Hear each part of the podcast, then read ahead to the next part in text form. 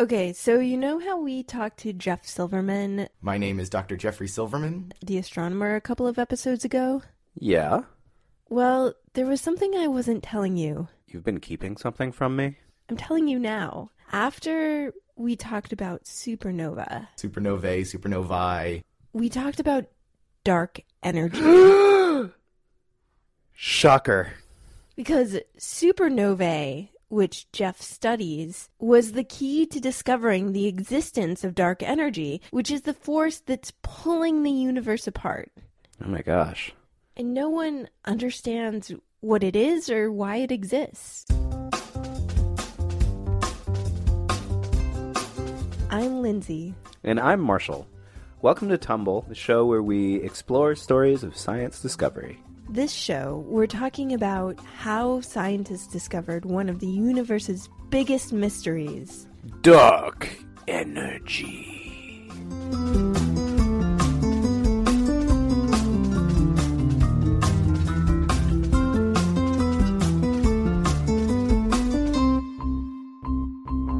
Okay, so so I want to know how did astronomers discover dark energy if we don't know what it is or where it came from or whether it's the dark side? The way you say dark side is very distracting, but I'll try to answer your question. It started when astronomers tried to use supernova to measure how the universe's expansion is slowing down, which ended up being completely the wrong question. Here's Jeff. Basically, by the mid 1920s, astronomers knew that the universe was expanding. All galaxies were moving away from each other. In the universe, gravity pulls things with mass, like stars, dust, and whole galaxies, towards each other. Yeah? So, astronomers knew that the universe was expanding or getting bigger since it got started in a big outward burst of energy and mass. So you have the universe expanding, galaxies moving away from each other. They're all pulling on each other through gravity. So everyone thought that the universe's expansion should slow down. All of this mutual pulling should kind of slow down whatever was making the universe expand. But something big was about to challenge all of that. So, flash forward about 70 years, and in the mid to late 1990s, astronomers were looking at certain kinds of supernova to measure their distance and how fast they were moving away from us. Astronomers use supernova, exploding stars that let off big bursts of light, as sort of the signposts of the universe. I grew up in Southern California. One of the things I would look for on the horizon was the big in and out neon sign. And I knew exactly what that looked like, and I could tell by how bright it appeared to me how far it was before I could get my double double animal style. So, just like Jeff's fast food sign, supernovae look dim when they're far away and really bright when they're close by. And as it gets further away, it gets dimmer. Exactly. So, imagine the astronomers' surprise when they figured out that the supernovae were getting dimmer way faster than they expected.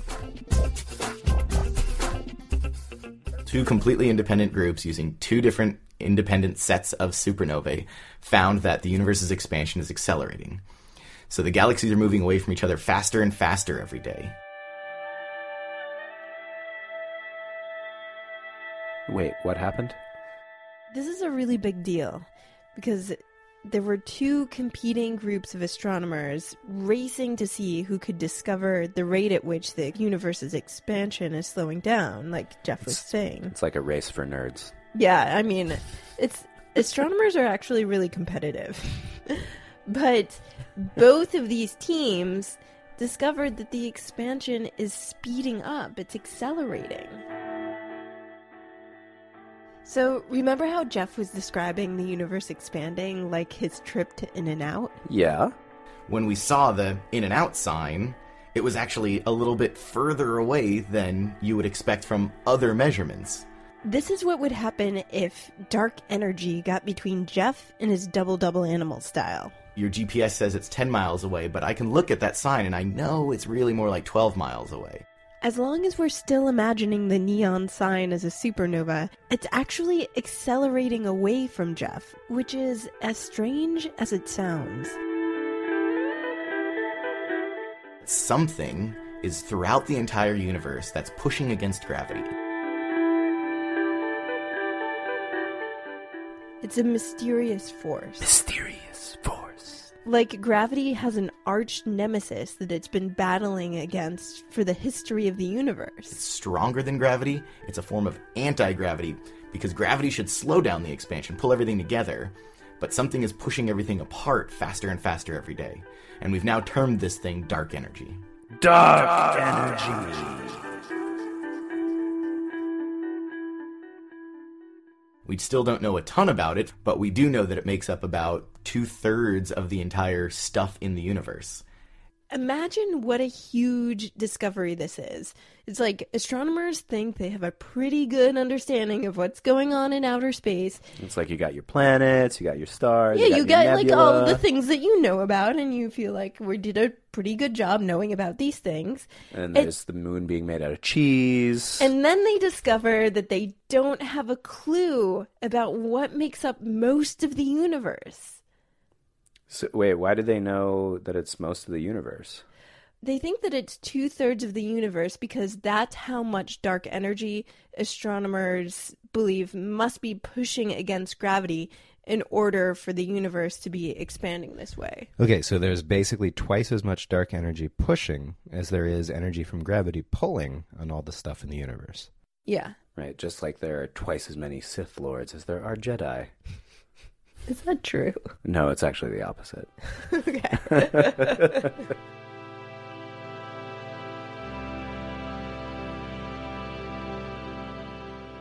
Okay, but how do they know that it's really a thing? Couldn't there be like some other explanation, like maybe a bunch of little hamsters are pushing the universe out? Well, this is a really good example of how science works. It's like when you think you have something that might change the way that we think about the entire universe, you go ahead and you check your work. You do your calculations, you make your measurements, you, you know, come to a conclusion, but you got to check your work. Right, so you could be wrong. It's like being in math class, but this time no one has the answer because the problem hasn't ever been solved. It hasn't ever been asked, or nobody's even thought of the problem. You see, that's silly. I think the scientists just should have looked in the back of the book. You got to say, okay, could this conclusion be a problem in the telescope I used? Or did I make a mistake in my calculation? Did I forget to carry the one? Did I lose a decimal point? They did try everything they could think of to explain it. I'm not sure if they tried the hamster theory, but Obviously, it's the most rational explanation. The thing that explained the data and the calculations and the numbers was the expansion is accelerating. other scientists confirmed the findings using techniques other than supernova. So, dark energy, whatever it is, is definitely a thing. Dark energy is real, it's out there, the universe is accelerating in its expansion. But what is it? We don't know. It's a force. That's pretty much all we can say. So magnetic forces can be attractive or repulsive. They can push or pull. Gravity is always attractive. Gravity always pulls stuff together.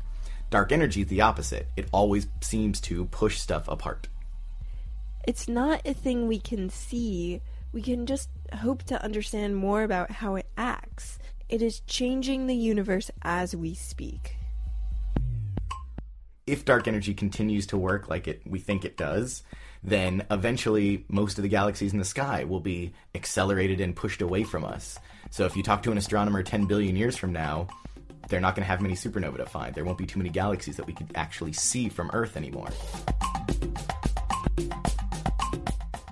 And you want to talk about, you know, not knowing what's in the universe. So about two thirds is this dark energy. Almost most of the remainder is dark matter, which we also don't really know what it is. Totally different than dark energy, except for it's dark and we don't know what it is. It's like thinking that the entire world is made up of land and just recently discovering that oceans exist. And that it has whales in it. Whoa. I know, there could be space whales that are invisible. Eating invisible plankton. That's what they eat, right? Yeah. Ghost Zooplankton. dark phytoplankton, plankton. Dark plankton. It's a real possibility. or maybe they're eating the dark hamsters. dark hamster.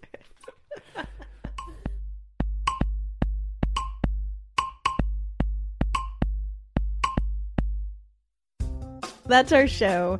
Thanks so much to Jeff Silverman. National Science Foundation Astronomy and Astrophysics postdoctoral fellow at the University of Texas at Austin. Uh, if you haven't already, go back to episode 6 to hear more from Jeff in the episode we call The Mystery of the Exploding Stars. And if you love mysteries of the universe, you're in luck because we're working on a bunch of these topics right now. Uh, often people ask us, how do we choose the topics we're going to talk about? And I mean, the answer is it's things we are into and people we want to talk to. But what we really want to cover are the things you want to know about. So get in touch, email through our website, write us on Facebook, send us a voice memo to tumblepodcast at gmail.com, and your voice might end up in the show. You can also send us carrier pigeons or ravens. Those don't work. We will not. Not yet. them. I wrote and produced this show, and with a lot of help from Sarah Lentz.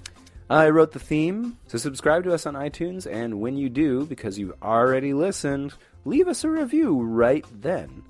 And tune in next time for more stories of science discovery.